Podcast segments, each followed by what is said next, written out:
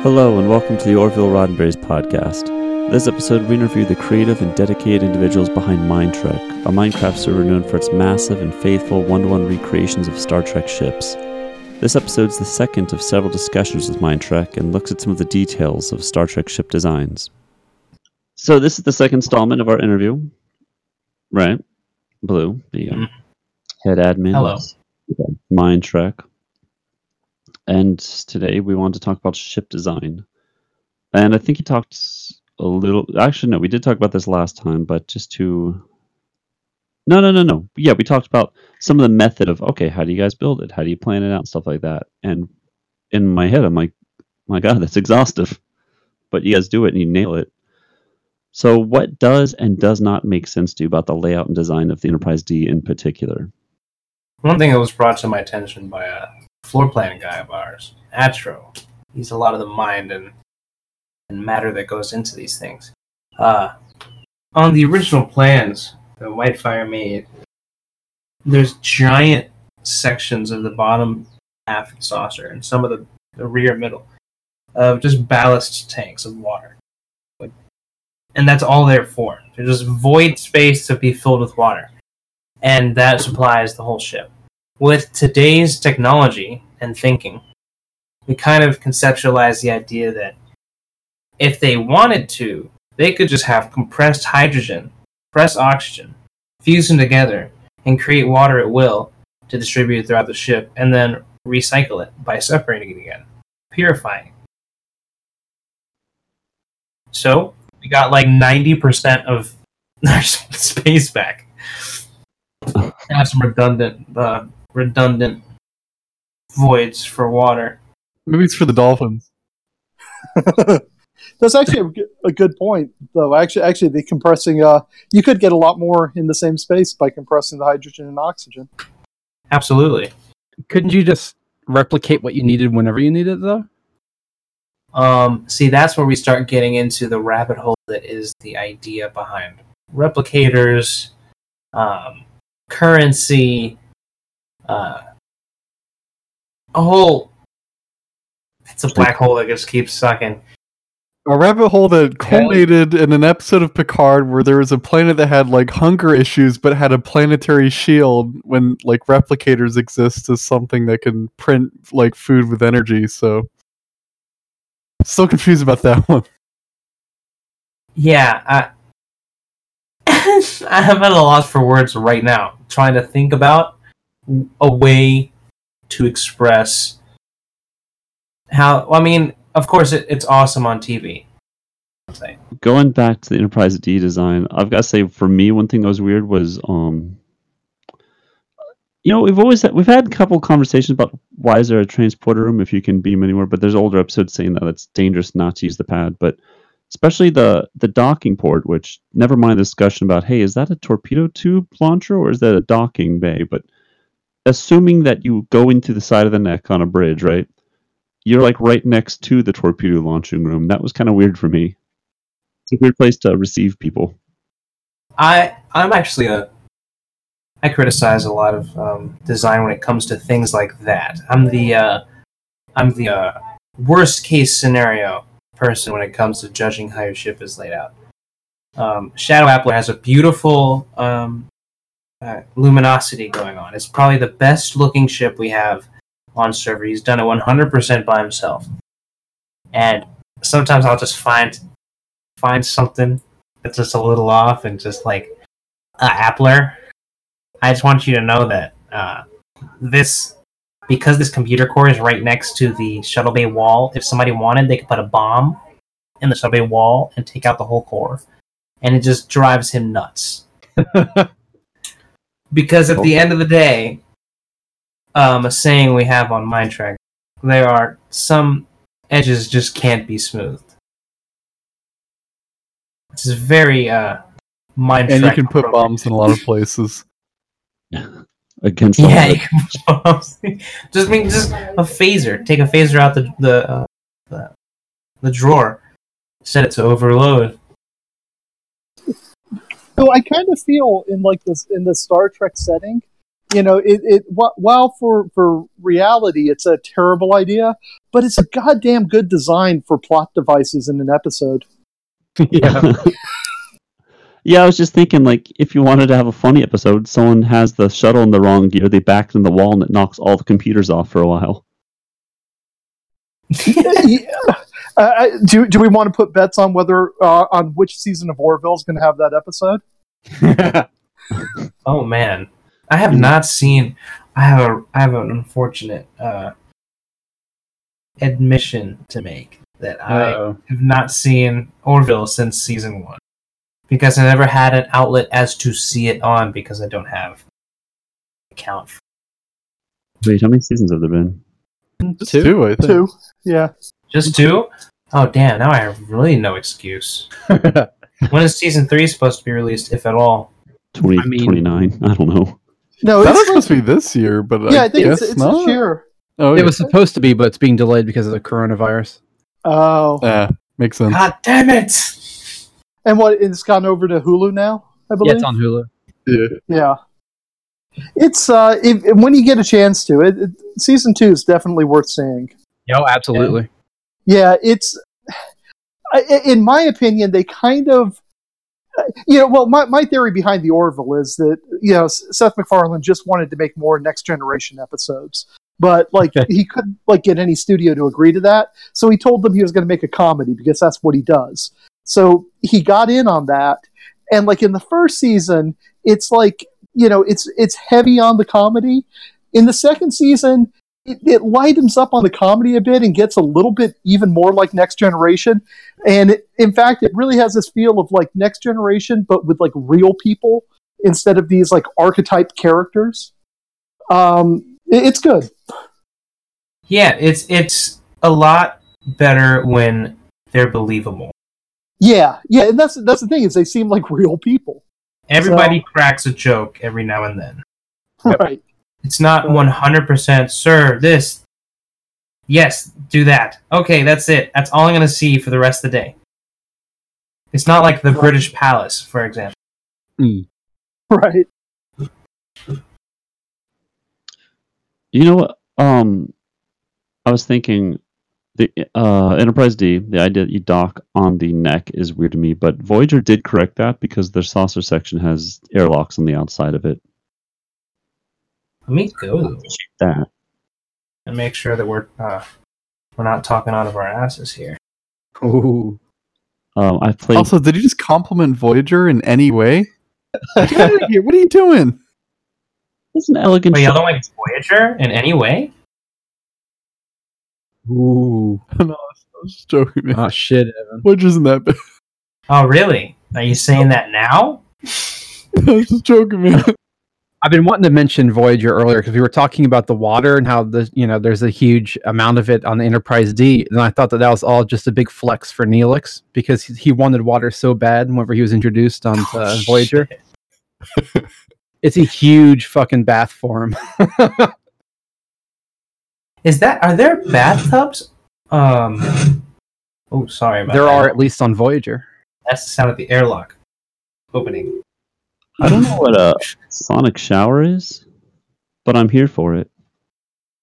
No, I'm not. I, I want the I one. mean, Yeah, I, I don't. Um, I come from a very musical family, so music and sound has always been. Uh, I've always had like well, like a lot of my uh, things that annoy me, like frequencies of sounds and such. And when that shit broke with Janeway in it, I liked the idea of a sonic shower, but when that thing almost made her deaf, I said, you know what? I'm pretty sure I'm just good with. I can I can handle washing some towels every weeks. mm. I posted the uh, Memory Alpha uh, article on bathtubs in Star Trek. Just think, Memory Alpha might not have had a bathtub article without these very few uh, references to one in these episodes. right? Janeway has one. Neelix, Morn. Morn is a hot tub, a hot mud tub. Sorry, Hey, hey, while y'all are laughing, this is some serious shit. right? A bathtub was a water-filled container used for cleaning and relaxing. It was usually the main No. of a bathroom. when Enterprise NX-01 visited Room 52, bathing in a steam pools was. You doing all right over there? so why? It- It's curious that Memory Alpha refers to bathtubs in the past tense.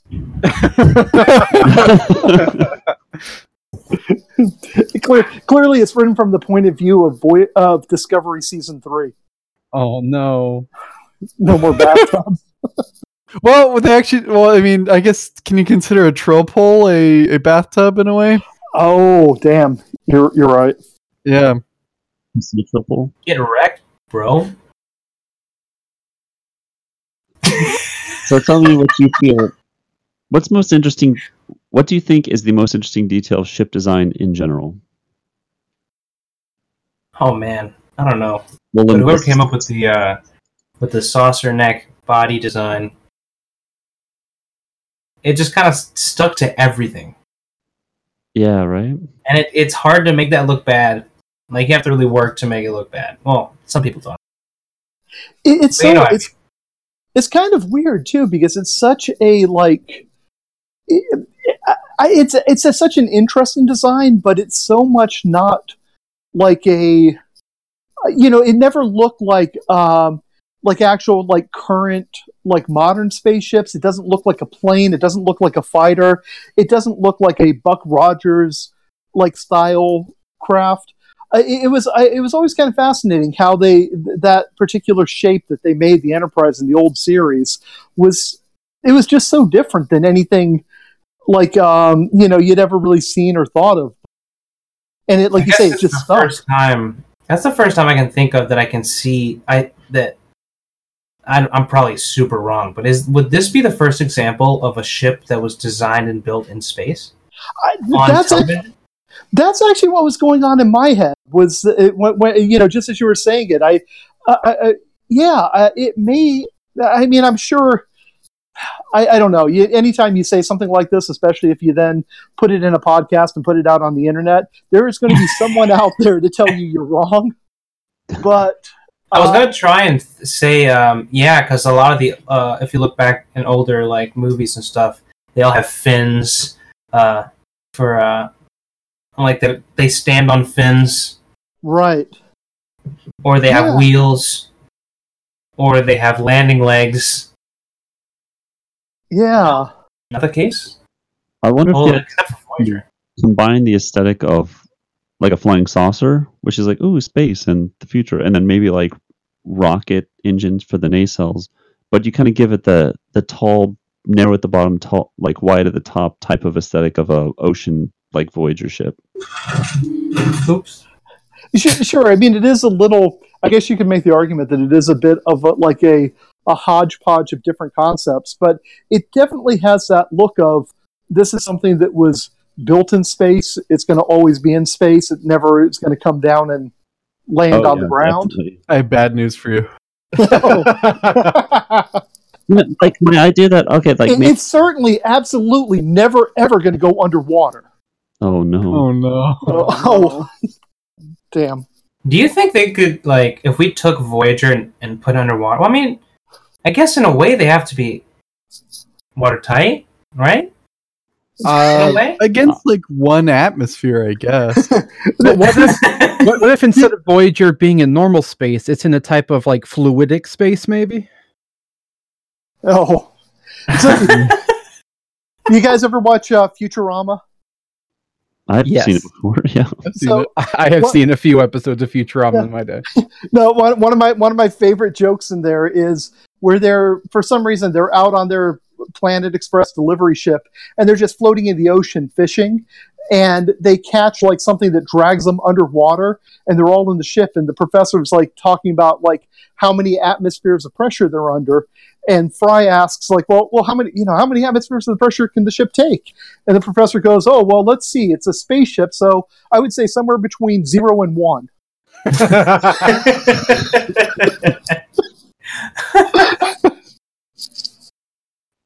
I think That's a good one. I need to get back into those shows. My buddy before before uh I guess I you could say in a way I was able to snag it, but my buddy came by uh before this whole shutdown and left behind his Duff beer uh, the gray looking redneck hat with like purposeful like like uh whatever this uh, uh material is sticking out in in individual hairs in places and it's got a bottle cap in the in the in the bill bottle Nice. cap opener in the bill so All the tools you need to live your best life. a hat with a with a bill and a bottle cap opener just in case I liked the Excelsior over the Constitution. How dare you? I can back it up. I just wanted I just wanted the heat to hit first. The, the the original Constitution or the refit? Uh, all right, listen. Like the overall, Falling apart. the Constitution class, both of them, all of them, right? Um, they're more cylindrical, so it's like kind of got a submarine look, but the thin neck made it seem fragile. Whereas the um, uh, the Excelsior has more of that broad neck, tougher pitbull kind of look to it. You know, like it didn't look structurally unsound to me. I, I I love the Excelsior when it came out when we first saw it. I, I um I, I thought that was a, a great looking ship. My my favorite is you know is, is most of you guys know is the uh, Reliant, the Yeah. um, Miranda class. Which is actually technically larger than a Constitution, has more mass. Yeah. Okay. Sure. I- I'm like, oh, I it's like believe a it. light version. But then that someone, was easy someone actually did the math on it and like, yeah, this is the beefier ship. I was like, oh, well, how about that? Which makes you wonder um, about the Nebula class. nebula class Yeah, you know the um the squatty galaxy. It's like a galaxy. no i'm not i'm not asking you about what it is telling you. I'm saying why do you want to why would you bring that name up in this setting I thought it was okay. That's not a popular one either. I'm s- I'm absolutely striking out here with. all right one word kit bash Oh, yeah. This is an entire Enterprise D with a fin on it. It's the Enterprise if it had dwarfism. Bro, you can't say that in 2020. I'm saying it in the 24th century, my dude. oh no. oh, God damn. So what do you what do you think of ships that have one nacelle? um, I've only ever seen or uh, personally know about one. and That's the Kelvin. And I don't know. It looked uh, kind of helpless, considering it's just it's just a saucer, minimal star drive, and then one nacelle. I like to think when they go to warp, they spin very quickly. like forward over if it's on top. Right. I don't know. I mean, the convention was you need to, and then later on, oh, I, yeah, I think I remember it like a not a DVD extra, but that kind of commentary, right? When they did the All Good Things Enterprise with the third nacelle, odd numbers are weird. So then their argument was, well, there's technically two nacelles within each one, and that's a property of their advanced technology. But don't is there not like a way to even I don't know, man. Is there not a way to even out I don't know, man. I don't just I don't build starships. You know what? Let's let's cut right to it. What can you tell us about the Dolphin escape pods? Um what do you not want them to have escape pods? What do you expect? you want them to fucking want them to No. cook? I want to know everything about them. Well, for that, I'm gonna bring you to my buddy Atro. Uh oh. and that is where I'm going to force Atro. This is where you're going to edit this part, and you're going to force. I'm going to force Atro to record something explaining that as if he were talking to you, and he'll explain. it. And if none of that happens, just leave all of this in. Oh, of course. Less work for me.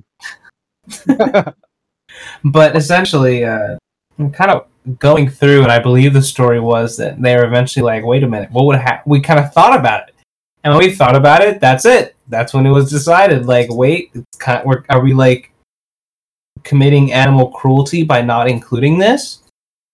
Do we just look at them and like give one last goodbye? Do we beam them into a uh, an escape pod that is already on the exterior of the ship, so we'd have to add a new one that is filled with water?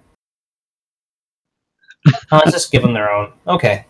I like to imagine them all There- nervously looking at each other as all the humanoids leave the ship very quickly. Off, the hull shaking. Suddenly, it's a ghost town. God, that must be horrible for. Oh my god, that would be horrible. They could hear the water would amplify every click and creak of the of the metal. It must be loud as hell. Yeah, I didn't Oh, think of that, poor did you, What? I said, did think of that, did you, Whitefire? Poor guy. I can't say anything bad about him. I know him from on Facebook. and I and I quite like the guy. I want to continue our professional relationship. It's nice to be able to hit him up with occasional questions. Should we blame Roddenberry? Yeah, let's do that. Gee, Definitely blame Roddenberry for not giving the Dolphins water-filled mechs instead of. I will bl- I will blame water jet. Roddenberry until he finally accepts my request to be in a video call with him to discuss Voyager and the Enterprise E. Well, I have some bad news for you. yeah, yeah. Actually, uh, he's been we've been messaging back and forth on Facebook. I had a couple questions about an element in front of the uh, uh, the bridge of Voyager. There's like a little sticker, and I'm like, hope- only one person can know what that one little sticker is supposed to be. I, I hope you're talking about Eugene Eugene Roddenberry, the son. um, oh Not- damn! I'm saying the wrong name. Rick Rick Sternbach, bro. Oh, oh. okay. Oh. This was an- this I was don't R? know. My- have an R? my brain was on Rick Sternbach, and my mouth was just saying some somebody else's name. Mount The Seven. Orville Rick Sternbox. I, I have to. Goddamn, you were. s- I, oh man, you were so close to saying your mouth. Your your your brain was on Rick Sternbach and your mouth was on Gene Roddenberry. Bro, That would have been gold for the podcast. don't But- take that out of context. I probably have enough of my voice at this point anyway to make one of those uh, deep fakes, right? right. That, only that hope. Would have been, that would have been our opening. You know, this is the Orville Roddenberry's MineTrek episode. Cut right to you saying, uh, "My mouth is on Gene Roddenberry." so my mouth's on Gene Roddenberry. and we Well, I got it. my mind on Rick Sternbach, and I'm in a pass. No one is escaping blame for these escape pods Nope. or their lab. Oh, you had to. What was that? Oh. Oh, Oh, M. Heller has joined, and Dan temporarily blipped out of existence. the Nice new one, Dan. at the same time. It's like a we're getting um what's it called? We're getting Mrs. Doubtfired.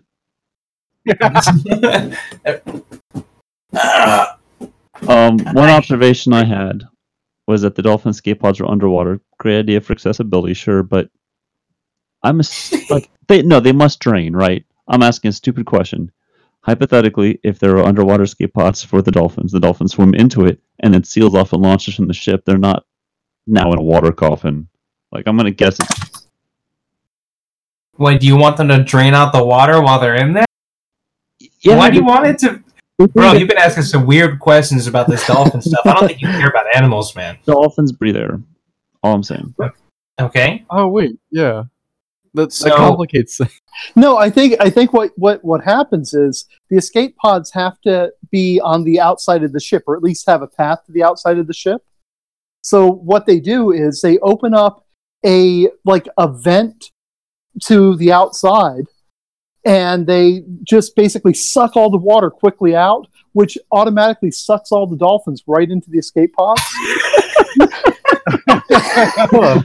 you, you seal them up, fill it with air, and eject them out. I just, I just, uh, um, well, if, I'm assuming if we have them in these tanks, we're communicating at this point. So I'd communicate, I'd find a way of communication telling them to go in there. The hatch will seal.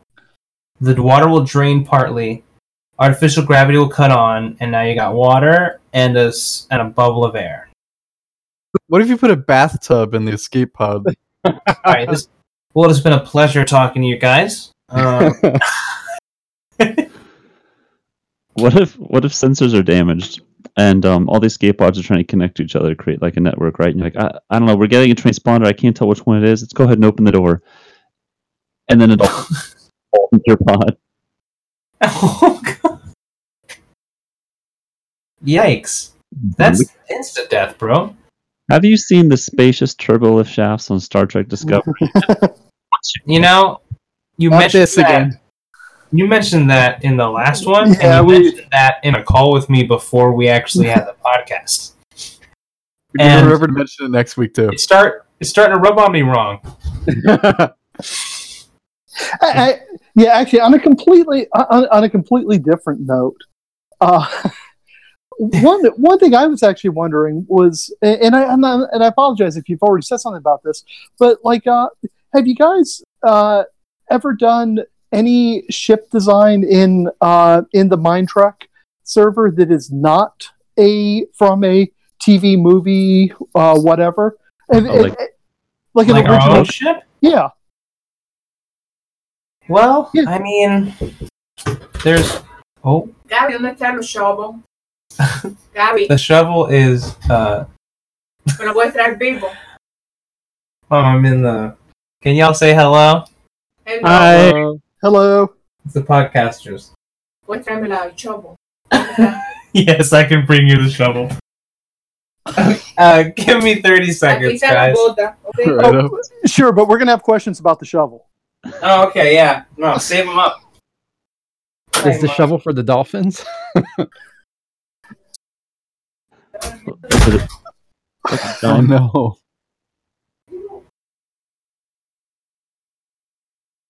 so whenever I was in the hospital last week, um, whenever I forget how, but I was watching Star Trek Beyond, and I caught just the, the second half of it. And right at the end of the uh, movie, uh, the Enterprise, of course, at some point in the movie had got destroyed, and they have like a little montage of uh, the ship being reconstructed and then building the Oh new one. right. Oh yeah, yeah, the 3D print thing. Uh, yeah, and there is zero space for that much void room inside of the starship. Oh, I'm dir- I'm directing that towards you, Evan. Yeah.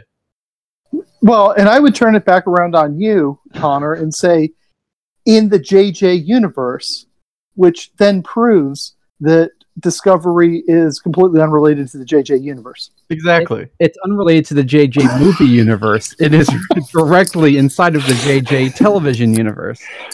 There's no JJ television Listen. universe. It's not One- how this works. there is some empty space in there, but not enough for the turbo shafts. But that's a different class of ship. That's why. Wait, did they? wait, no. They they in the short trek. They they showed the uh, the Enterprise with the with the They Oh, did, spaceship. shit, you're unfortunate- right. Yeah. Unfortunately, Well, we already know they don't know what they're doing. Well, maybe they changed it in the My decade between. quarantine. Okay, What? I'm back.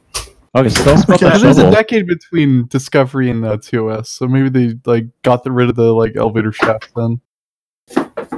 They made that much technological advantages in ten years to not have not Yes. require huge amounts of void space inside the starships. Yes. You got me, dude. So- you got me.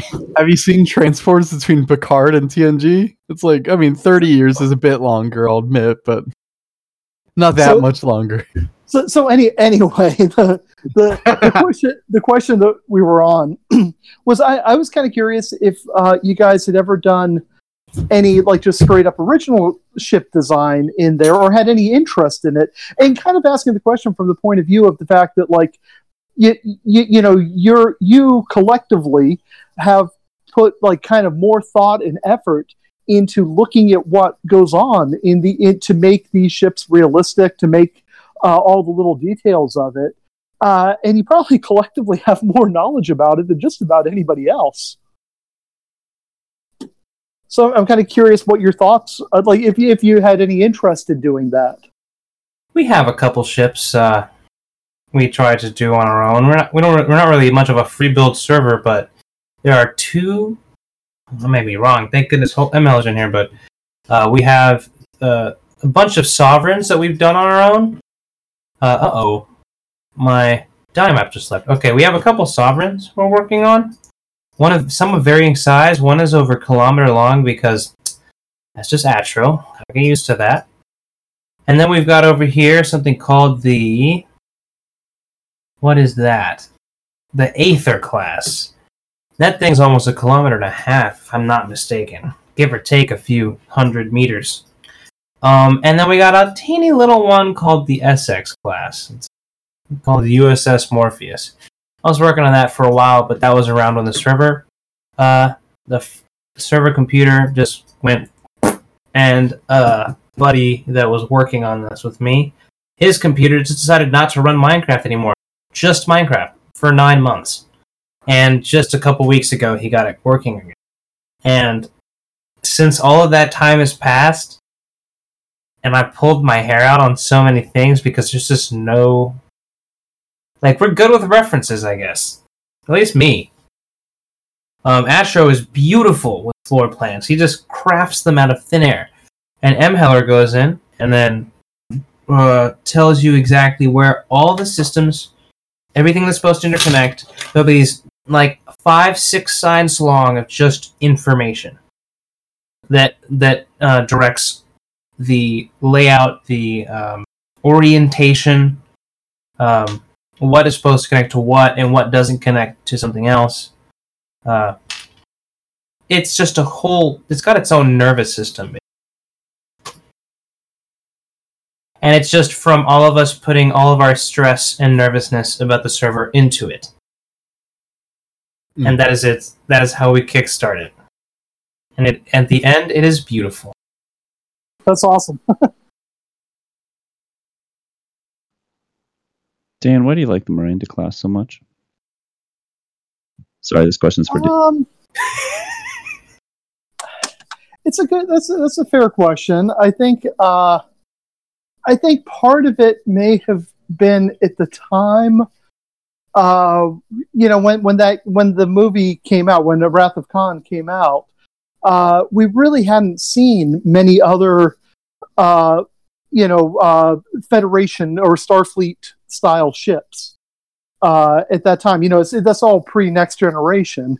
So it may be part of it was just like it was something different looking. So I kind of found that fascinating. I think beyond that, I kind of liked. I liked the style that it was like a little bit, like kind of like the squatter, in some ways like kind of sleeker, uh, meaner looking ship. I you know I don't really have any good justification beyond that point. It's, it's sporty. I'll say that. Yeah, it's a yeah. It was like the it was the sport. It was the sports car version. Yeah. It was Alright. you know it wasn't the Cadillac. Do you mean this one? They actually have a Cadillac? Nope. Oh, look at that. Yes, I do. That is the one I mean. Ah, we have two hulls right now. Um, that is one of one of their OG ships. Actually, that was back when uh, a character by the name of Charlie Fox, who's actually back on now. Uh, we're working on that ship. That's got to be 2013, 14, maybe 15 era if I'm stretching it to there. That's uh, that's cool, and I like the uh, a- and I actually kind of even like the little the uh, Grissom uh, right next to it there too. Oh yeah, that's the. Uh, I think I got it in shot right. Yeah, that's the Oberth at the bottom. Yeah, the Ober- Oberth. It's uh, the Grissom was one. The Grissom was the Oberth class in Star Trek Three. Oh, and That it's was the yeah research vessel. so teeny. Something about Oberth has always fascinated me. I think it's because it's just so small. I'm like, what's it good for? Just you and your 12 buddies kicking around in deep sea. but but you know I, I like that that in the uh, in uh, Star Trek three it was the it was the pure little science research vessel, you know. So it wasn't it wasn't intended for the you know the long like five year mission type things. yeah. It wasn't intended to be a mi- military ship, which was made obvious uh, in a couple shots from a Klingon bird of prey. Uh, you know, it was just the uh, you know just carried like a little science team around to go do stuff. I always wondered what science ships, like the dedicated research ships like that, have over like literally anything else. I'm like, The they spore drive. don't know. it's a science vessel. Is all I'm saying. The juxtaposition, am I saying that right? opposite of the Oberth. Yeah. The Nova class. It's probably a very similar role, but very similar type of ship design. Bigger, kind of. Opposite of the Oberth? Kind of. Uh, I was being too poetic about that. Top left of the photo, it's like a squat baby Voyager. That looks like an arrowhead, kind of. Oh, Yeah. that's the Equinox. Equinox class, or is that the ship? The ship Equinox. Yeah, I think it's Nova class. Never mind. I'll stop. We're too busy googling. Yeah, that's that's enough. So, Furiously typing. a similar question. This one directed at Evan. Evan, why is the Crossfield class your favorite? Oh wait, one second. I have to furiously Google this. U.S. Yeah, it's a. That, that's a good question. Um, I, I think it's because it spins, and when it spins, they go wee, and then there's little robots that come on top of it, and they go wee, and then uh, then there's elevators, and get this, they're on like these little 3D roller coaster tracks, and you get to go wee. hey, what's the uh, what's the space in between everything supposed to be for? He- Spores. he- They they float around in there. That, Yeah. That's, that's sub. That's subspace. That's my theory. Spore space. The the, You know the what? turbolifts go through subspace. You know what? Uncle You just, space. you just made me remember in the original Enterprise D, and maybe in, in the version three. I don't know. I had to check. Uh, there are turbo lifts. Yes, there are on both of them. There are turbo lifts that go through the deuterium tank because that's where they have to. Go. But I think some of them, some uh, of them have gla- we put glass walls so you can see into the deut- deuterium tank. Oh damn! yeah. It's just the normal pulsating lights and then pure deuterium for a second. Like, whoa, what was that? what, what if the car? What if, It's, ki- that's kind of like when you when you take the uh, the train from Ironforge to Stormwind, you know, and it goes underwater. oh underwater. yeah, Oh yeah. God, what a reference! I don't get this. So fucking nerdy, dude. Talking about World of Warcraft in the Star Trek podcast. Jesus Christ! So, I'm not sure if that's less nerdy or more nerdy. I, I'm gonna go with less, to be honest. So now that we've been talking about the Enterprise D having a big, huge tanks for water, my head canons at the Crossfield class has all those voids inside of it because it was low on water. God, wow. Yeah, but It's for the tardigrade, so it can move around. Yeah. around. It was a thirsty tardigrade, my dude. Oh, yeah, yeah. Like a reverse dolphin, you might say. Yes. when I was raging over that space, you were championing so hard for no. It makes sense. That way, they can have worker bees flying around to repair the ship from the inside. Yeah, yeah. Because they showed worker bees. Uh, wait, did they? I forget. I think they did. Yeah.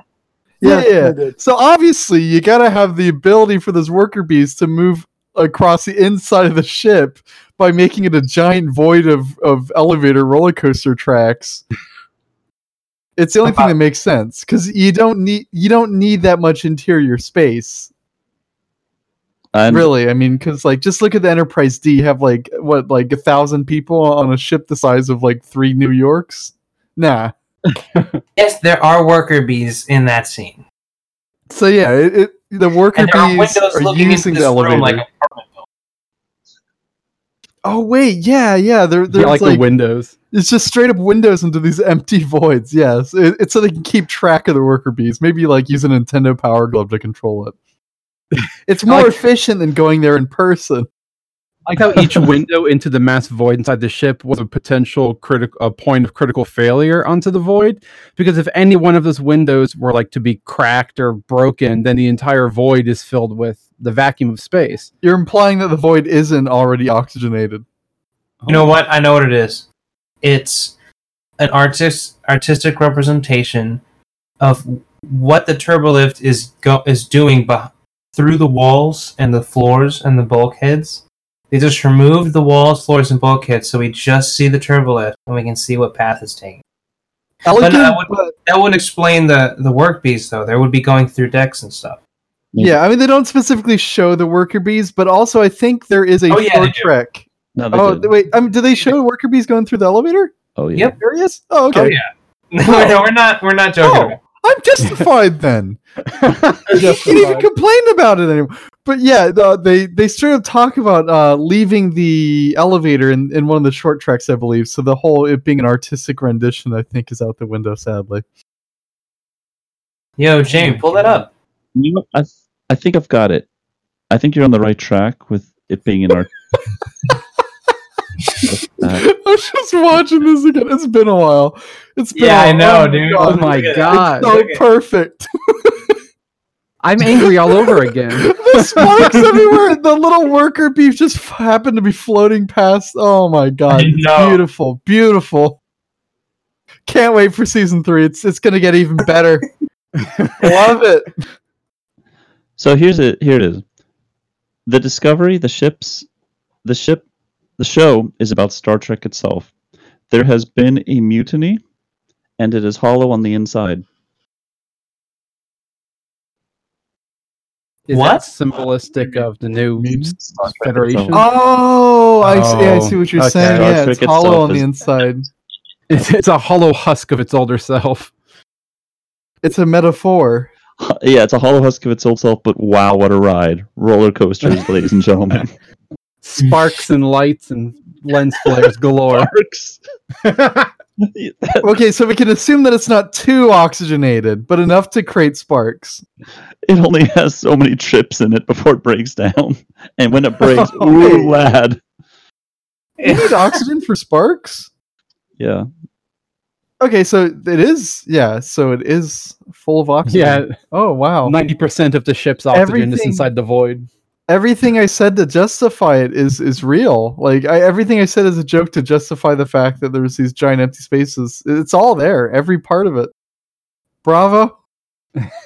So Connor, same question. Why do you like the Defiant? It is extremely small. It's super tactical. You aren't able to have all the benefits of, well, we'll just you put all energy into the shields and be able to protect ourselves. It's very task oriented, where like it- it's submarine combat in space, and that aspect of it I love, where it's like I'm hidden. I, I can see where they are, and they're eventually going to find me if I stay here where I am. So I either have to like think of an escape plan or some way to destroy the enemy ship before they destroy me. It was cool about the Defiant was it was the first ship with pew pew pews. Yeah, that was cool too. It was like the first like Starfleet doesn't have war vessels asterisk, but like the Defiant was kind of one of the first ones. But there's one big question that I, I've never got I never accepted the answer of. The nose of the Defiant, the one that like, tips down and tips up. What exactly is that? A sensor pod, I think. It's just very big. I've heard some people say it's a deflector dish. Oh, And I've heard some I like even less say that there's a, a warhead inside of it. Wait. Maybe maybe they ram into another ship and that activates the warhead. I think I read that that was in a canon schematic, but it never showed up in the show. So there's a good question: Are there photon torpedo warheads in the nose of the Defiant on MineTrek? Um, warheads in the warhead section? I don't think so. Let me check. Is it called the warhead section? As far as I know, that's what I that's the word that I know to be associated with that section of the ship, but I cannot tell you that it is indeed a warhead. Yes, there are. Huh? Are you talking about war- warhead torpedoes in the nose of the Defiant? Yeah. Yeah, of course there are. Oh no. Are there, does it like have its own drive? It does, yeah. Fusion drives. I feel so mixed about that because I think it would look really dorky to shoot off, but I'm also like, oh, the story's true. I mean, I I think think it's a pretty cool idea. that Probes in there too. I think it's a cool idea until it's like, why was Worf going to ram that Borg cube? Yeah, you know what? I What does this have to do with the sarcophagus ship? You mean the one in Discovery with all those graves on it? Yeah. What? What did that about come into it? play? I don't know. I just wanted to say. I just wanted to mention it. That's it.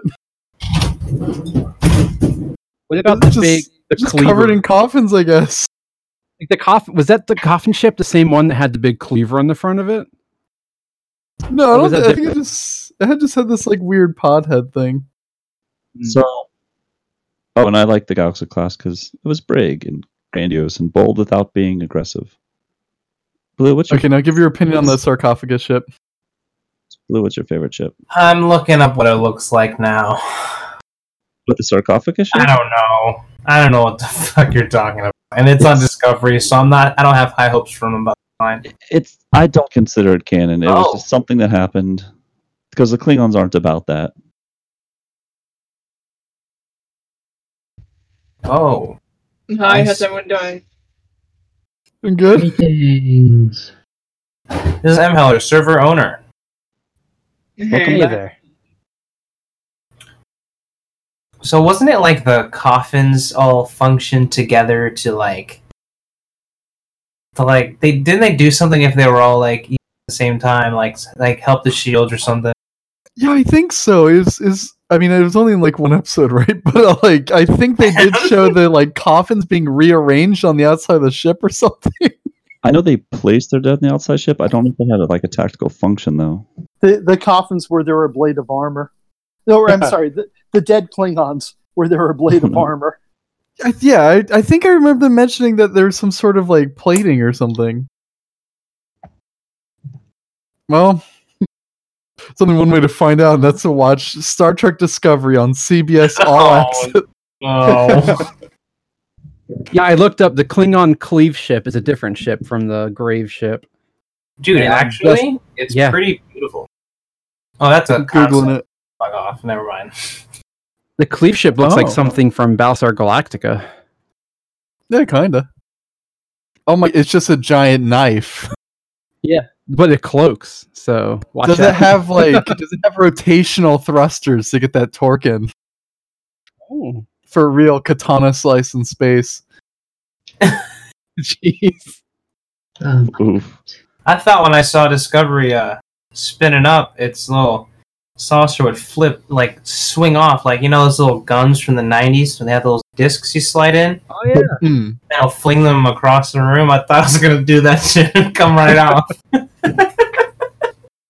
This is this is a great opportunity to discuss the like weird Klingon reboot they did in Discovery. Yay or nay? What do you mean, like their their appearance?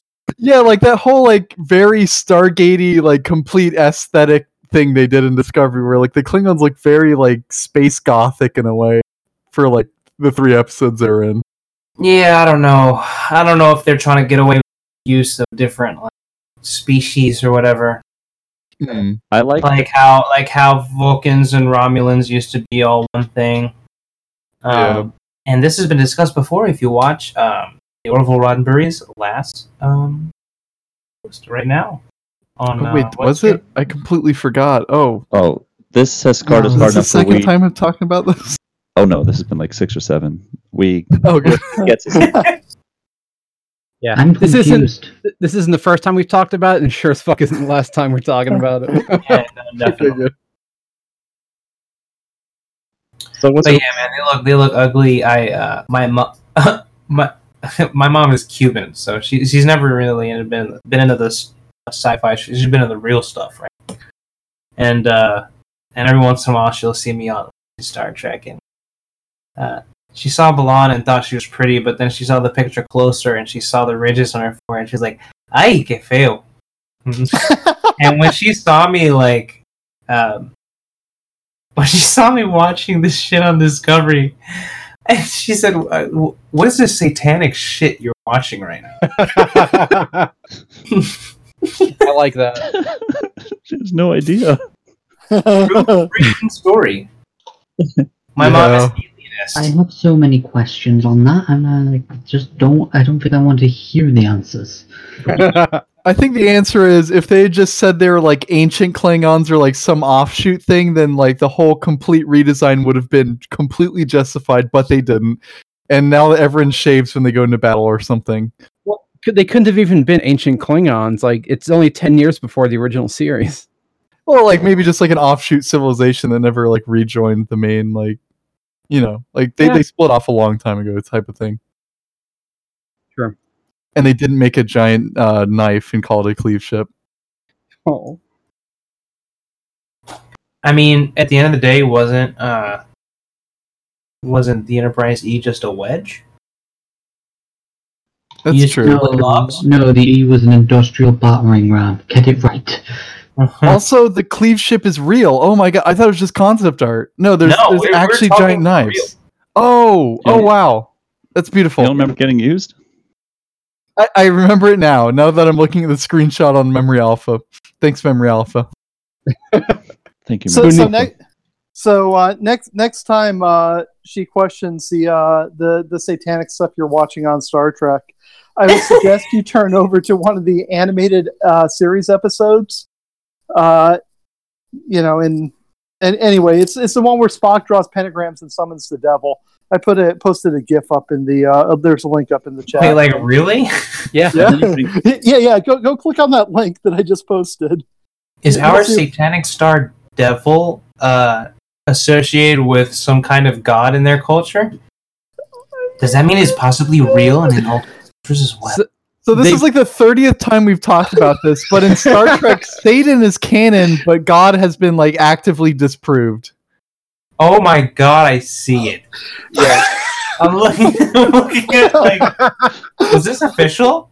It- it- The animated yeah, series. yeah. which we all know has the best canon. Animated series canon consistently pulls it off. Is this? What, oh, did they refer to him as Satan, or did they refer to something? Uh, they called him.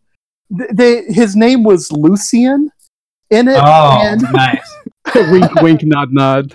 yeah, and they uh, basically they alluded to like the idea that he was the uh, he was you know what was referred to by the devil in various cultures, and that, but he really wasn't that bad of a guy in that series. So not only not only in Star Trek does God not exist, a la you know Star Trek Five, um, but the devil does, and he's a good guy.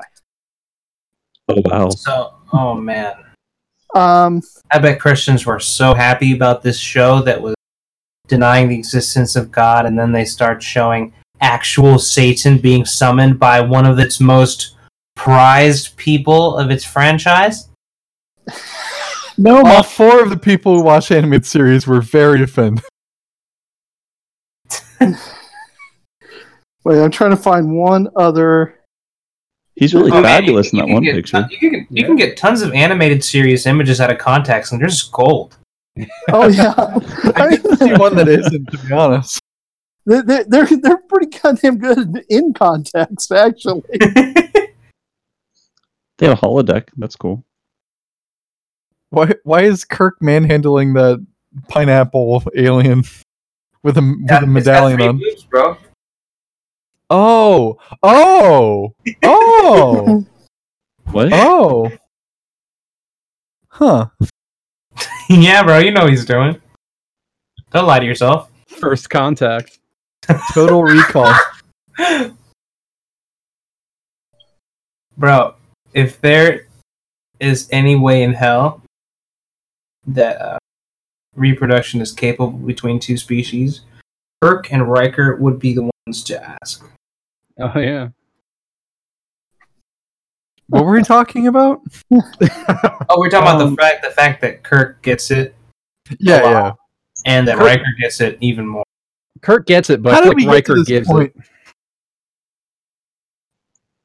Discovery? Question mark. What about Discovery? That's how we got. there he is. So oh I had, yeah, like I had a I remember. I brought I brought up the the Klingon redesign for the seventieth time, and it led to this the animated series.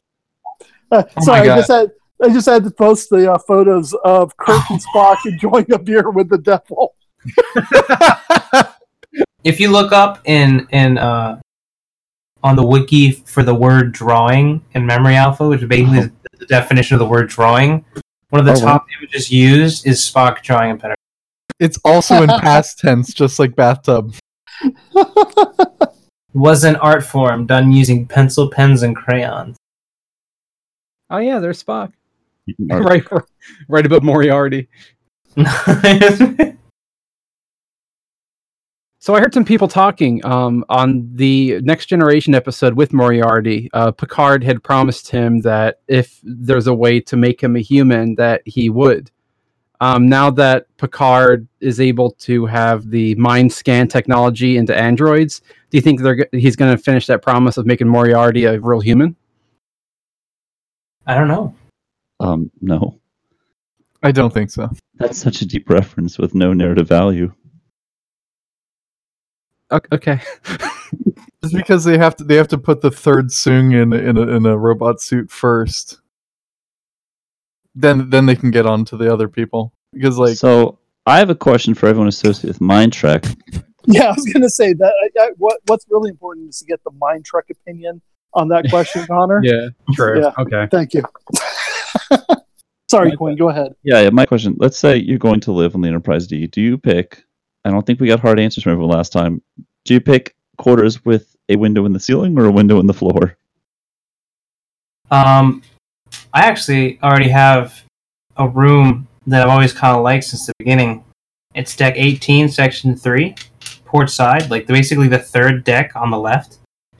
Uh, or the third room on the left of deck 18. You can see right out to the Bussard Collectors, and you can see up to the, uh, the Impulse engine. That sounds like a neat view. Are there any quarters that don't have windows on them? I'm sure, yeah.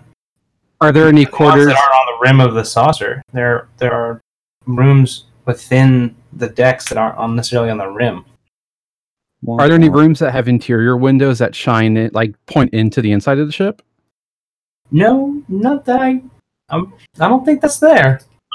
I don't think so, but in the uh, in the Enterprise E that Atra is redesigning, there are some uh, VIP quarters that have interior windows looking out into like a grotto area. Oh, that'd be nice. Like the, ar- looking good. into arboretum. I imagine that'd be cool. Yeah, something like that. Ooh, what if he has a dolphin window? That'd be nice. That would that would There be are- mine. That would be mine. Like the captain on seaQuest. Wait, I, I, I know y'all. I've Captain probably said this before, and you're gonna be mad, but I have not seen seaQuest. Is the bridge in the seaQuest ship like just in a tank? What? What? You said there's like Uh, windows into a into a dolphin tank, Shall- like in Shall seaQuest. shall shall we remove them? What are your? Bu- Yeah, I think I think the captain's quarters um looks into like the I think the like the the aqua tubes or whatever that the, the dolphin can swim by or something like that. But no. Oh, I mean, yeah, the bridge is surrounded by water. It's a submarine, so sure. Oh, okay. So yeah, kind of. I guess. I guess. No, I thought like I don't know. I thought there was a the the only uh the only reference I have to anything seaQuest is looking at like an image of the exterior on Google that I did a while ago, and every once in a while I'll see what M has done on hers. Um, currently, there's a there's a bridge and it's kind of got like glass, so you can see what's going on from from standing outside. And y'all said for the first time in this chat, uh, as wasn't the bridge like uh, sur- you could see there you go that image right there. I thought, wait a minute, is that like does that mean that around them in the bridge they see like dolphins f- swimming around them? There, there's No, only the that- one dolphin. He's a just the one Darwin. effective- Yeah. yeah, Darwin, but he can swim around in these tubes on the ship and apparently spy into your quarters. Oh, nice. That's a weird yeah, amount of sure, access. yeah, dolphin tubes. hmm. That's At the blinds. The poor Is he dolphin. He must on the No, um, right now? to address to address Blue's Blue's point that um no the bridge is surrounded not by windows. Um, I did that just so I can like see the design of the bridge from the outside. while I'm Yeah, that's what I figured this. first. But Yeah, then he said has- something weird here in chat. Yeah, it has no relation to yeah. yeah. No, And the Yeah, glass okay. would be turned into some kind of gray hull or whatever. Yeah. yeah, yeah. that that dolphin is essentially swimming around in the area where the turbolifts go. No, in order to get around the ship, you got to swim in those tubes with the dolphin. You, you know, one, one interesting little note about seaQuest. I think it was I think it was during their their third season, the last season of it.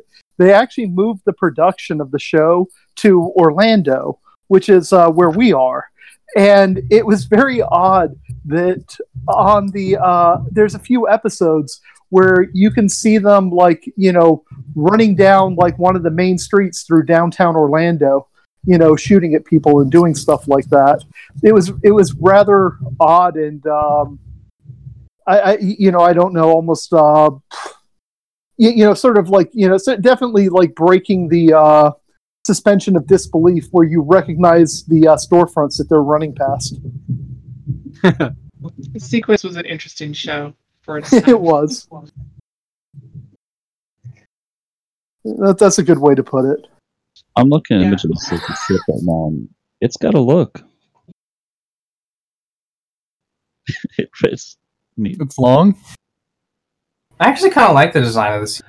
It, that reminds me of Yeah, like it's very organic. It's very, yeah, Kind of looks like a squid. Like, I a lot guess that's the sci- point. A lot of yeah. I always Yeah. thought it was a squid when I looked at it on the Dynamap back when it first was added. Yeah, it was originally designed after a squid. I'm pretty sure. What was that other Gene Roddenberry show? Um, it Well, was there were a few. uh, yeah, no, there was one about um aliens had just come to Earth, and it was about everyone adjusting to that. Oh yeah, Earth Um, Final Conflict. Alien Nation. I think so. A- Alien Nation. No, That's not no, it was. Earth, Earth Final Conflict Oh, okay. with like the like the see-through translucent blue aliens. It ran for oh, I kind of five vaguely seasons. remember that. It ran for Wow. five seasons.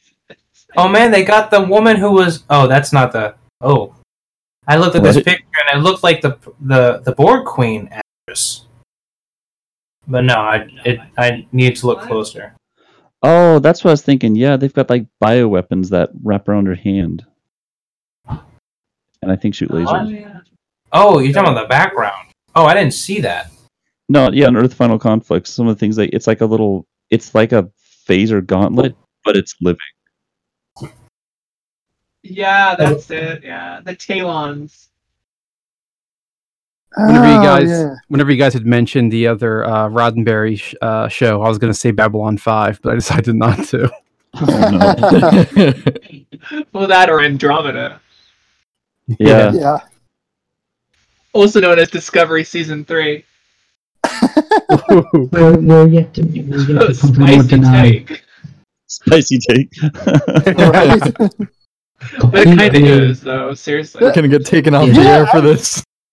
yeah, actually, that's that. That's actually a kind of a good observation. I never, I didn't actually think about that before, but yeah, I can see it. Complete with Mary, Mary Sue Burnham. Tatuines? Right. These are Bluetooth. I'm sorry, but she she has some of the best plot armor I've ever seen.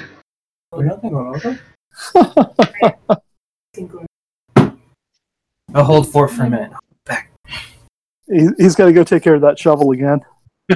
we, We ne- we never got said, this. I thought Andromeda was kind of cool back in the day too. So I don't know. The '90s uh, were kind of that way. There, Uh, there was a lot of interesting stuff in the '90s. That um, oh yeah. Babylon oh, Five was is epic. I mean, it, I- I love it even today. It was great. Oh, it is. It's one of the best shows ever. Absolutely agree.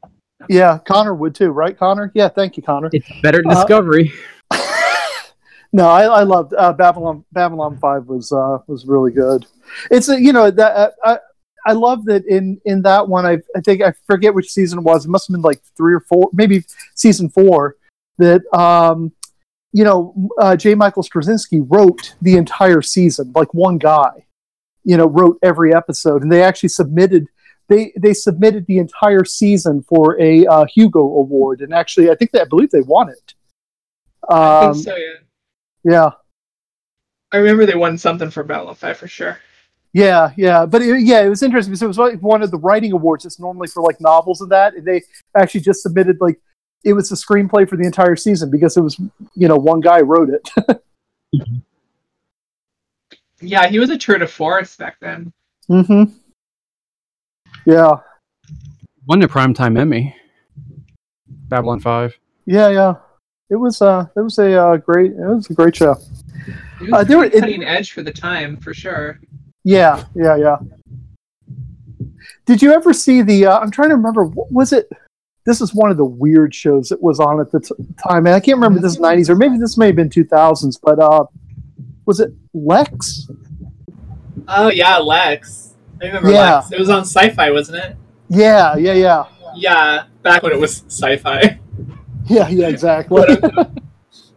I I can't say that like I thought it was a great show, but I thought it was kind of fascinating.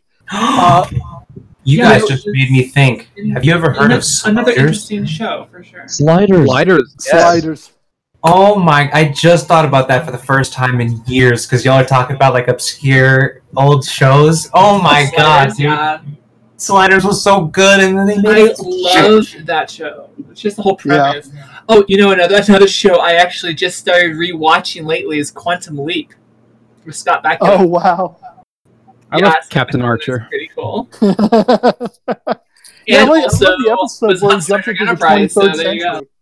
century. The- yeah, the, yeah, the episode where he jumped into the uh, like 22nd century and got command of a Starfleet ship was great. right. That's what happened after Quantum Leap ended. He eventually, yeah, leaped into the future. Right. Yeah. Speaking of um, Enterprise, uh, the one that's currently being worked on on the server is doing re- uh, Stitch is doing a really good job on the NX. I still don't understand any of this ship. Yeah, he really is. He's doing a great job. I agree. Ah. Yeah, I still don't understand the ship. Like, what He's is gonna this? be our new uh, deck plan guru because he's really killing it with those deck plans. I had a question. Uh, speaking of confusing enterprises, I was wondering uh, the Enterprise J, because it's kind of related to you know the show Enterprise. The Enterprise J, is it applicable at all to be able to be built on MineTrek, or is it just total head fiction at this point? Oh, that's we we use a joke about that as the dec- as the decade project. Decade. Oh, that's well, that's, well, what, um, what do you mean? You mean is it is it possible, or are we gonna do it, or Uh, yeah, is it possible at all? yeah, it's possible. It just take a very long time. and also not to mention the fact that it has to be uh, has to be sliced and uh, tell me um, one or two places to fit Um, it's already sliced the way it needs to be. I mean, it's really just sliced in the middle of the nacelle pylons. Um, but okay, the it's just in actual yeah, the actual bulk of the ship, the saucer, and the engine, I mean, all of that is all in one piece. So yeah, we could build all of that and then just build the nacelle and then it'd be done. So totally. Uh, all I'm going to say on that is, is unless you're paying us, and I, Yeah, it's Um, unlikely. Uh, it would probably take a decade or more. Um, I was yeah, wondering what type uh, of complications exactly are, is there with that? oh man Well, you know, I've been thinking about that lately, and to be honest, I don't think it would. It's really not that hard. Most of the interior we hypothesize that is mostly like a like an open space, like arboretum um, kind of thing. we yeah, basically, You Like a know, hallway. a lot of it, Yeah, and probably the drive area would be mostly decks, but the rest of it would be mostly open. So it probably wouldn't be. yeah. um, when I say paying us, it's, it's one It's of those things that's would probably take forever. It's just you know a lot of Yeah. details would take forever. I'm just being told, you know, you've got this giant ring to build this giant grotto. Good luck. it would definitely stretch our uh, the world edit ability, like like lag and stuff. Oh, like yeah. it would, it would definitely stretch the server. Um, so yeah, but to say it's is it possible? Yeah, it's it's possible for sure. it's conceivable It's conceivable, right? In our wildest dreams, but yeah, I mean, it could it could happen someday, maybe. we have like a, a uh, I think a template that M. Heller made a while hallway idea for what halls would look like and I think that Well, was well, it um, wasn't me, but I think it was somebody. Though. I think that was Mr. McMuffin Jr. that did that. Yeah, are those by this whole M. Heller or were they removed? Um, I just Oh, I'm at the wrong one. Never mind. oh, I see them. Never mind. I'm, Yeah, the biggest I'm going is the one I designed. Yeah, I mean, we Uh, could probably uh, get away with like eating up a lot of the space by having everything be large, like really large cor- uh, corridors would eat up a lot of space. Large grotto would eat up a lot of space. You know, the like apartment buildings inside that like hang from the ceiling in the middle of a grotto near a lake. so I mean, there are a lot of things that we envision might be inside the thing, like a really big like squash starbase, maybe. I don't know. Just ideas. All right. That would be that would be Instead instead of painful. like trains, like a subway. I think somebody came up with an idea like that. That'd be kind of cool. Oh, that is a good idea. A minecart roller coaster. there you go. Something like from Discovery. Oh, That would definitely fit in there. No. All right. I got an image. Just of for fun. Spe- oh, speaking of stupid things, I- I've got to ask: How long does it take Romulan to work out how to sterilize a planet in Picard? I mean, Oh, they I had a couple saw plans, that. right? They had was it plant sterilization pattern five or something? right. Yeah, yeah the slowest um, pa- sterilization pattern apparently takes 20 minutes to load up. God didn't, Picard didn't even need to store one. They store Yeah. themselves. You know, that's actually an aspect I thought about the other day. Um, I would have loved the idea in the original Star Trek or Star Wars if it took if it took like an hour or two hours for that laser to, to heat up or get to the point that it could. But they just go fire and destroy that planet, and it's done. Or was the Death Star had to fire for an hour straight at a planet to destroy it? No, Just not eventually just has to bore a hole through its core. Not an hour straight. It has to it has to wait an hour before it can charge, and then has to fire for another hour. Well, well, I was And just and then going takes a week Before it to bores through the entire planet, it heals the planet instantly. So it has to finish. If you cancel the laser, it just it cancels all progress done. I, I was just going to bring up, like when you, when you're you're talking about the sterilization plan, about like you know it's kind of like the Death Star not being able to come out of hyperspace on the right side of the you know the of the planet so that they could you know just blow up Yavin right away. You know they had to kind of orbit around the planet to give them time to uh, fly in and blow it up. Also, Are you the Death saying the Death Star's a plot device? as soon as I had said that Death Star has so. to shoot, the Death Star has to shoot for an hour straight. It reminded me, wasn't that the plot, like the bad guy from the 2009 Star Trek? Yes. oh yeah, yeah. I'm dumb. Never mind. Oh It's they're wow. all plot devices. Oh my gosh. yeah. You know what I you know what I always default to say is that it's like that because it's in the script. That's that's Yeah. pretty much what I say. It's like, yeah, that's just a plot device. We, You got to build tension, I guess. I don't know. we heard I can't find plot device on Memory Alpha. That's. oh yeah. I kind of want to go back to an older question. Now there's more of you guys with us. Um, just general, what does and does not make sense to you about the layout or design of the Enterprise D? I know there's some glaring like windows shouldn't be there, but anything about just overall aesthetic, I guess. I already answered this one, so uh, this is up for you guys if you want to answer. What was your answer, Blue? Oh, my answer. Oh. I, I explained to them the idea behind the splitting of the water molecules into what we needed when we needed to. Saved up like 95% of space or some crazy, ridiculous number like that. Because of the simple oh, fact. Oh, right. Wasn't that And then, Patro's idea to do that? yeah, that was. No, this is all. I, would- I then we got into talking about Atro and his deck layouts, and then we got to talking about dolphins, and then his then Atro's idea for dolphin escape pods, Oh, I see. That was the beginning. Yeah. Okay. Yeah, and then one of the uh, uh, one of the things that I um, I'm actually um, impressed by that was only on the Roddenberry or not uh, not not Roddenberry shit, only on the uh, Whitefire. Rick Sternbach Oh, plans that that weren't on the Whitefire, and that's on deck ten or any other deck that has lifeboats. If uh, all the corridors in the entire ship are three meters wide, except for like select few, like one's going north south of the center line of the ship, and one's going east west center line of the Mhm. saucer. Right. Um, there, the corridors where the lifeboats are are like four or five meters wide, so that ideally in an emergency you can shuffle people traffic there very easily. Otherwise, you're just going to be running into like groups of families uh, trying to get through a three meter corridor. In an- Right. you know? Yeah, yeah, no, no, it makes it makes perfect sense. I mean, we kind of saw that in uh, one of the episodes where they did an evacuation for the ship. There you have you it. just- You literally have Yeah, people sort of. falling over, falling over each other, and you've got these corridors that are so crowded. Actually, Right. Two incidences of that. There was the one where I can't remember the episode, but it was a binary. Uh, a certain species that speak in binary took up, tried to take Uh, the oh. ship.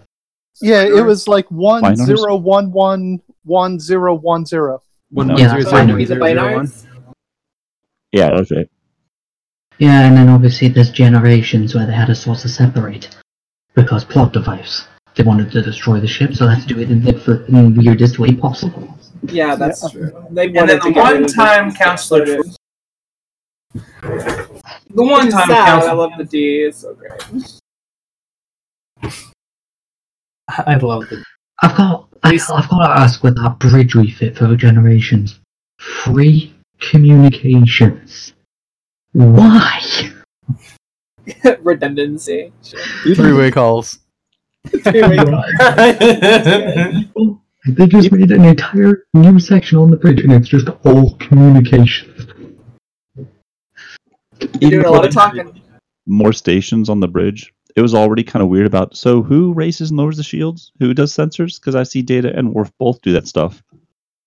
Uh, I I would imagine a lot of the consoles are universal.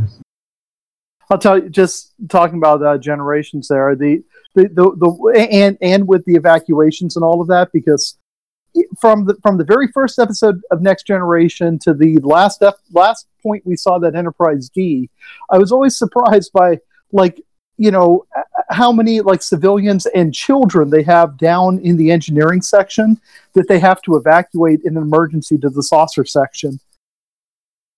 Can I Huh. point out in Generations, they also, for some reason, were using the auxiliary mod- medical facility in the Star Drive section, rather than the massive one they have in the Saucer.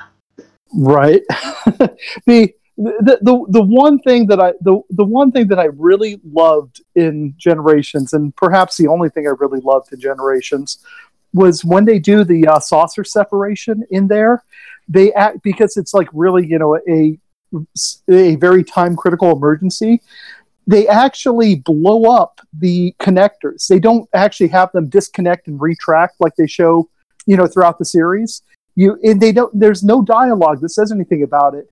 But if you watch when it separates it, there's actually explosions and they just uh, they just destroy the connectors to get away quicker I mean, maybe there's a disconnect and then there's an emergency disconnect. that, that's what i think it Um, looks like explosive bolts type thing yeah, yeah. It- It and would it's probably similar design to that of like the Constitution, the Excelsior, which had an emergency separation system because back in those days, lifeboats weren't as good. Yeah, you, actually, the original Constitution class had had the emergency separation. That they that there's one episode in the original series where it, it was. Um, oh, it, uh, I'm trying to remember which episode it was, but it was the Enterprise was like was uh, the, the they you know the power wasn't working. It was in a decaying orbit, um, and Kirk was down on the planet or planet, and he told Scotty that you know if you can't get the engines restarted, jettison the the primary hull. And they, so they don't really they don't really kind of explicitly say it, but it's pretty much the the saucer separation idea. Um, Did they? yeah. Um, when I was looking at a lot of like the whole lining and basically a lot of the older designs, yeah, everything up to the C had a separation plane, and that was basically if it was an emergency, you explode that line, that separation line, and basically you jettison the saucer section and let Star Drive explode. Right, right.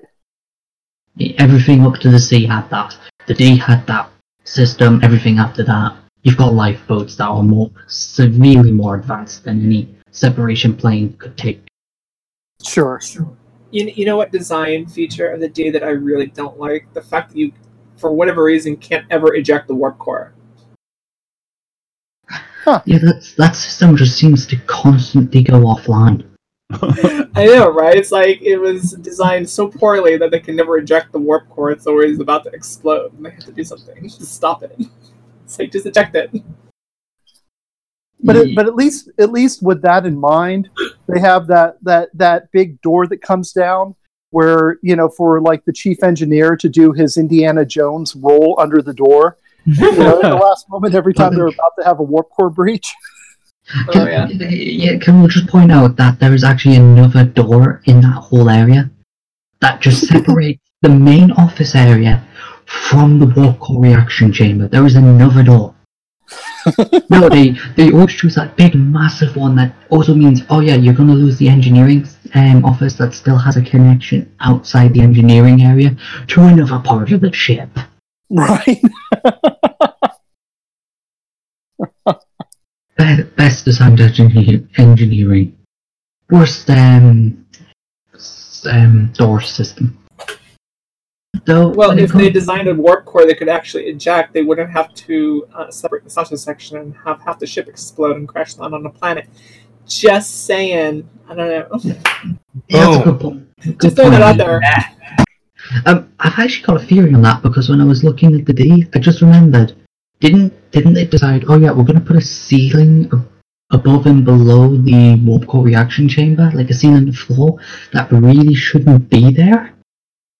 Uh, there are, I guess, there are ceilings above and below on the plans. I think. Yeah. Yeah, the, yeah. There's um, one in ours. So you can because, seal off the um, reaction chamber. I guess is the idea.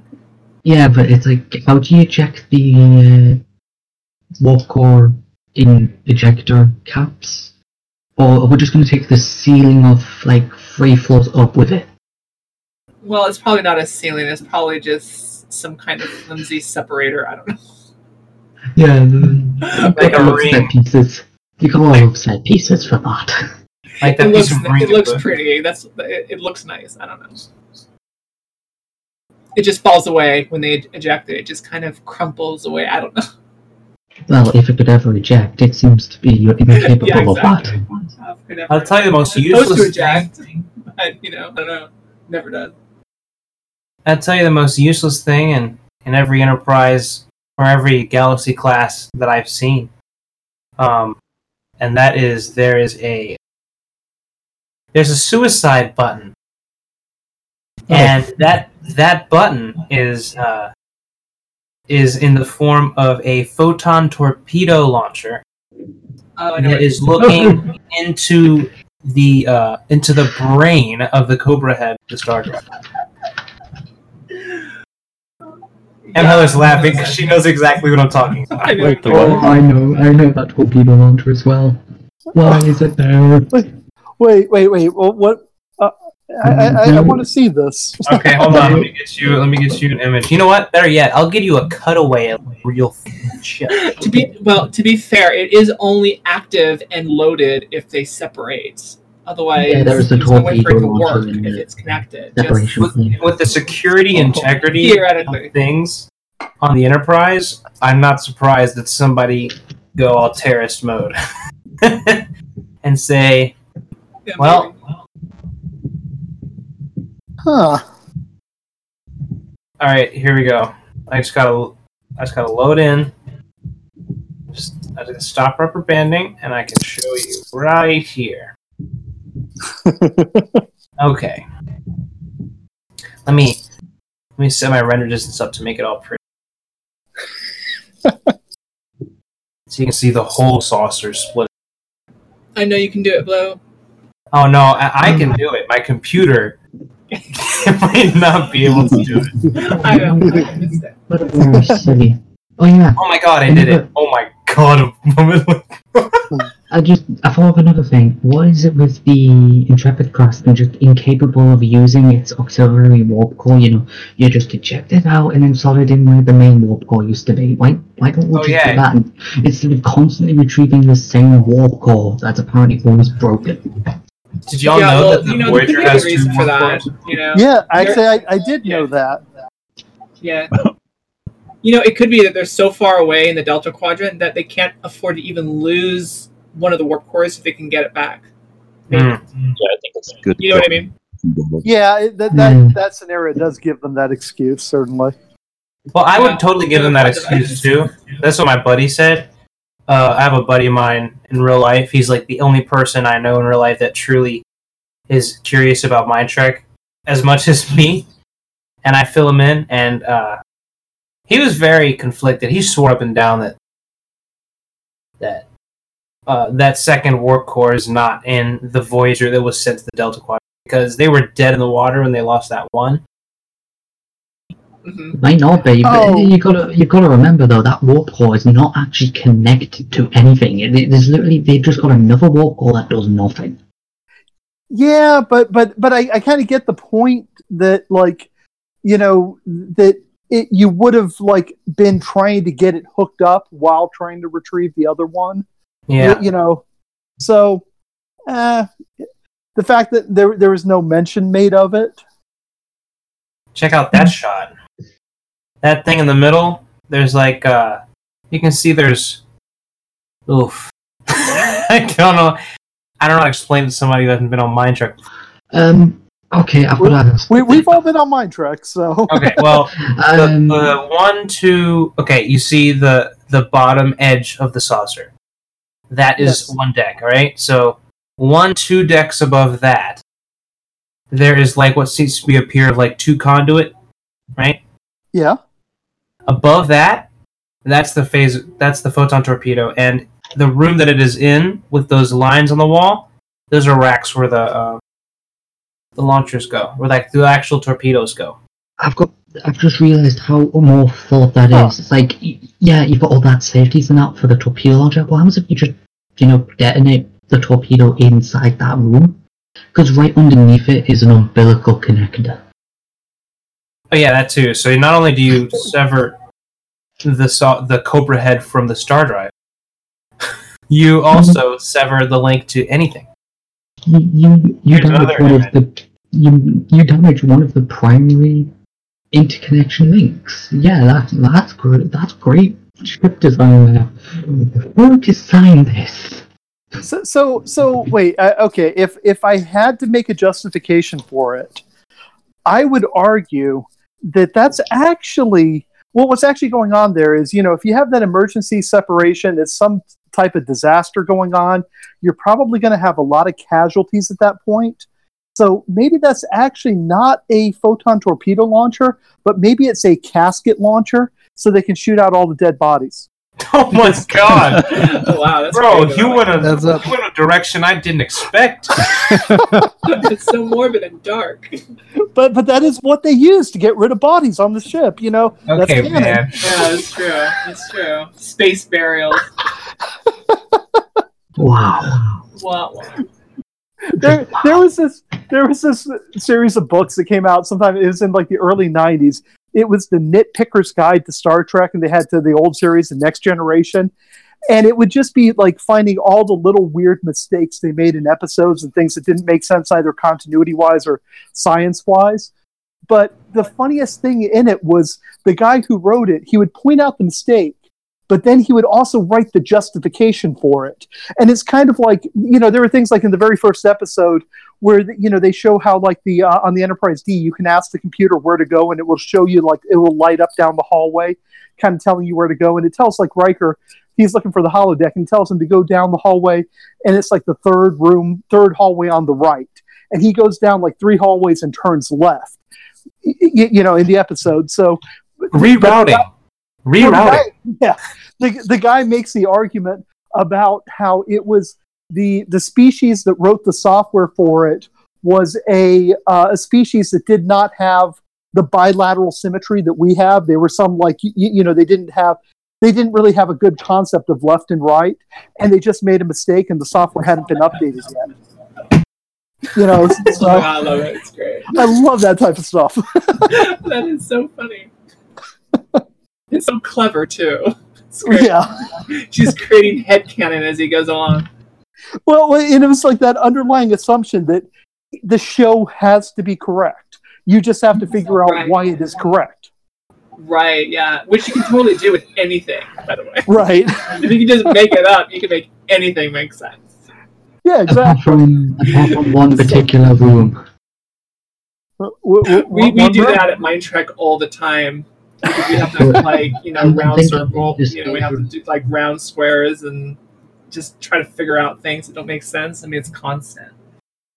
I'm just Volumes. thinking, I'm just thinking that um, particular discovery room, you know, the one where, where you've got more turbolifts that just go absolutely nowhere. Yeah, we can't, no, you cannot justify that room even if you tried. Well, you see, you have to have all the little worker drone Yeah. robots inside the ship be able to move through parts of the internal machinery. Oh, Um, you, you know what? You know what? You could totally justify and uh, figure out what that is. You could totally do it. oh, Um, I it's, it's just it just doesn't make any sense. But you, I mean, if you really try hard enough, you could. I mean, you could say it's, Creeper it's undeveloped justify. areas in undeveloped volume inside the ship. I mean, even on the Whitefire plans, there is unused space that hasn't been filled. I mean, you could say it's that. I know that's that's really stupid in a ship like that, but I mean, you could totally do that. Yeah, it was um, one of those things. Um, um, this um, Creeper actually did found found an idea for that room, but the, the one thing I can't understand is those turbolifts that just go up and down, up. They, they just, Oh, yeah, I know. just It's like a Rube Goldberg machine in there. You know, it's like uh, yeah, we're just going to It's like a- constantly a marble- gravity. it's like a marble going through, like you know, like a machine. that just kind of goes through and up and down and whirls around. It's like it's just it's it's Yeah. total gibberish. It really is. It's stupid. Yeah, I love. Uh, every time I say that, I'm like, I'm just reminded that that space is apparently also habitable because enter- that one short from Enterprise, and it has its it has a gravity, which means you're constantly shifting gravities. That's either going to make you very very nauseous. You're going to get Yeah, a lot of vertigo. For sure. You're going to get a lot of vertigo, or you're going to die. Yeah, yeah. You know, you could say the work bees are are actually in that space because they are assisting in constructing the the space from undeveloped space to actual deck areas. So you could totally you could totally say that. It's makes no sense because I mean, why would you do that? But you could you could do that, I guess. I am not. Uh, by the way, I am not saying that I actually think that that is a good explanation. I'm just saying that you know you can justify anything by making stuff up. Um, For example, My justification was if the Crossfield class was actually a carrier, that space would have actually been where they would store the work bees. That's why there's work bees in there. That was just my justification. Okay. Yeah. There you go. If you look at the image, but the only area in, in the ship that could fit that is the neck. And why would you have a hollow neck? I mean, that would be so vulnerable. I mean, that makes it's just dumb. you know, it's just I don't Yeah, know. Oh, oh, oh, it just makes as much sense as switching out your pylons from these nice robust pylons to flimsy paper things for the sole purpose of having them sliced off and beyond. it's true. It's true. Oh, I love some The writers felt like it. Oh yeah, we're just gonna switch them up for these things and have a smaller neck so we can just slice the ship in half. yeah, why not? let's have let's have the the saucer rotate because it would look cool on screen. I don't know. I, I, I feel sorry for Creeper for having to try and justify that. I would get rid of the fact that I mean, other than the fact that it's like it's I don't want to say this, but it's canon that the saucer rotates. You know, shrug my shoulders, but um, I would try as hard as possible to design a ship where that didn't happen. I just wouldn't. 'cause I just I, can't I, I think there's a, a, f- a million and one ways to, you know, jump drive without the use of mushrooms and apparently being fired all hell. So so as as we're getting into this like this conversation about like the uh it, you know I, i'm not saying being overly critical but being like critical of of some of the recent trek because you know i think we're we're all like in a chat with people who have who kind of maybe feel like they put more time into thinking about it than some of the writers may have. Just you know just going out on a limb there I But, would like, it's probably true. Probably. yeah so But like don't worry, I'm critical. I'm critical of stuff like the Sovereign. So so if, do, if do you what you mean is that we spent more than five seconds thinking about it, then yeah. I was trying to be diplomatic, but sure, exactly. That is Yeah, what, that is yeah, what I meant. Uh, like, so, Yeah. so do you do you think like the time that you've spent thinking about this has this like in working on the the MineTrek server and all the ships has this like made you like appreciate Star Trek more or become more frustrated with it? that depends. Probably a Uh, mix of both, I'm sure. yeah, I'm, I'm gonna go with a mix of both. Like, don't get me wrong. Yeah, I'm critical of like pretty much all the different Treks, but I do love the different designs. Uh, like the new Trek with uh, Discovery. I love a lot of the ship designs because you know it's not the Curiosity class, and it looks like it doesn't look like a fucking planet holder. I uh, I didn't watch Star Trek until about the second year. I was in MineTrek, and really? that changed my that What? changed my life. Wait, I didn't wait, know that. Oh my god. wait, how? How okay, I, I want to get I want to get back to the thread that we were just on in a moment, but I have to take a diversion and like ask the question: How did you get involved in MineTrek without ever having watched Star Trek? I'd been doing 3D modeling on using using SketchUp. I would download SketchUp on the school computers in the computer lab after school. Fun. Since I, I think I must have been like, I want to say like 11 10. Whenever SketchUp six, and um, no, 2007. I'm sorry. Yeah, even more. 2007, and uh, I was obsessed with the idea that I could model my existence virtually. And I just, I would, I was a kid that would have a little ruler with them, and I'd measure in the dimensions of things and try and see how close I could replicate it. And, uh, and then Swax, uh, Swax would posted something on a Minecraft forum, and a couple weeks or months later, um, Hal Kuhn posted the video. And, uh, it wasn't until like a year after he posted the video that I could finally like actually join uh, the game because I didn't have the game and I had to ask my mom to buy it. She didn't want to buy it. I eventually asked my, you know, he he got me the hookup.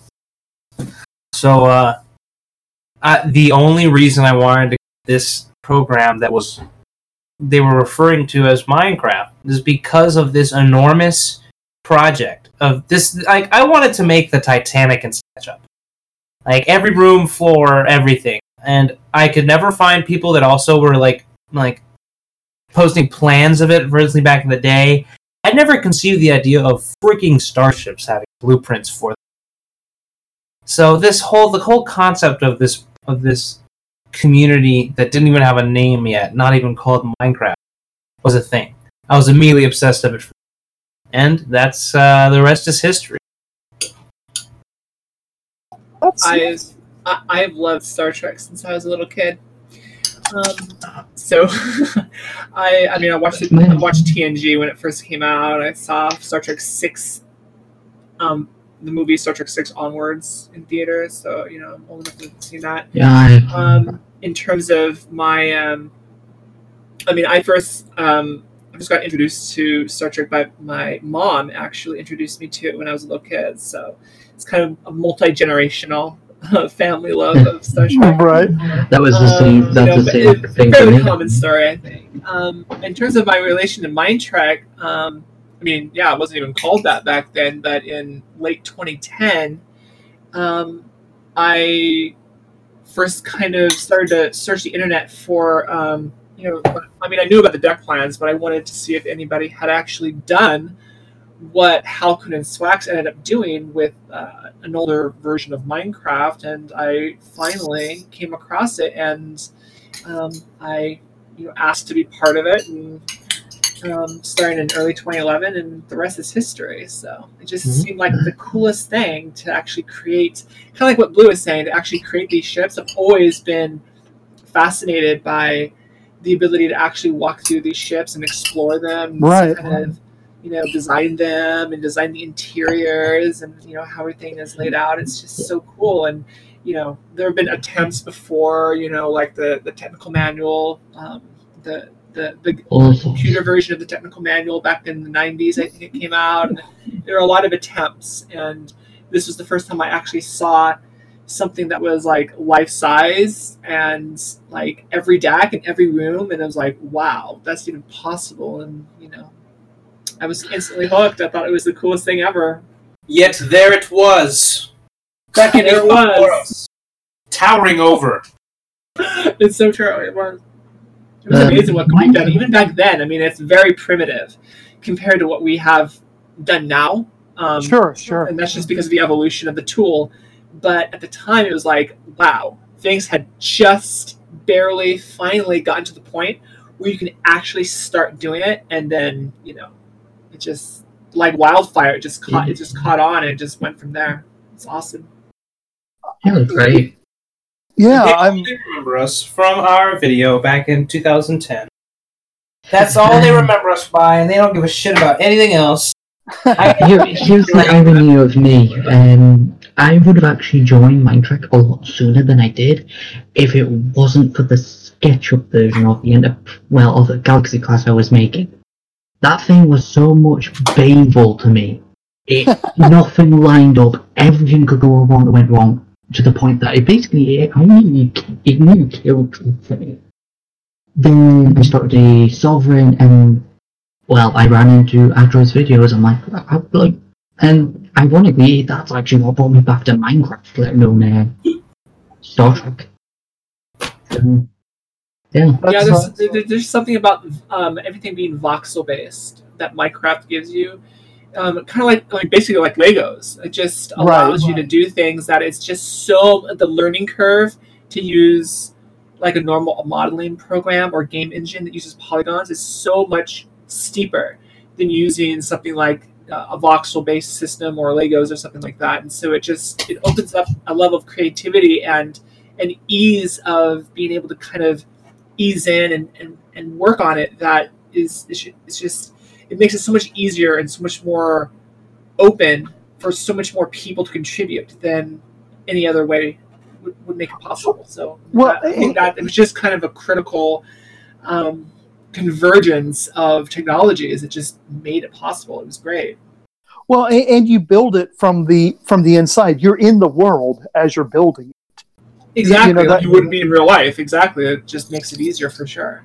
Right, right, A- a- and easier and easier to visualize, and it's just it's more fun too, right? You know, it's like you That is so you actually It's see it as it's going.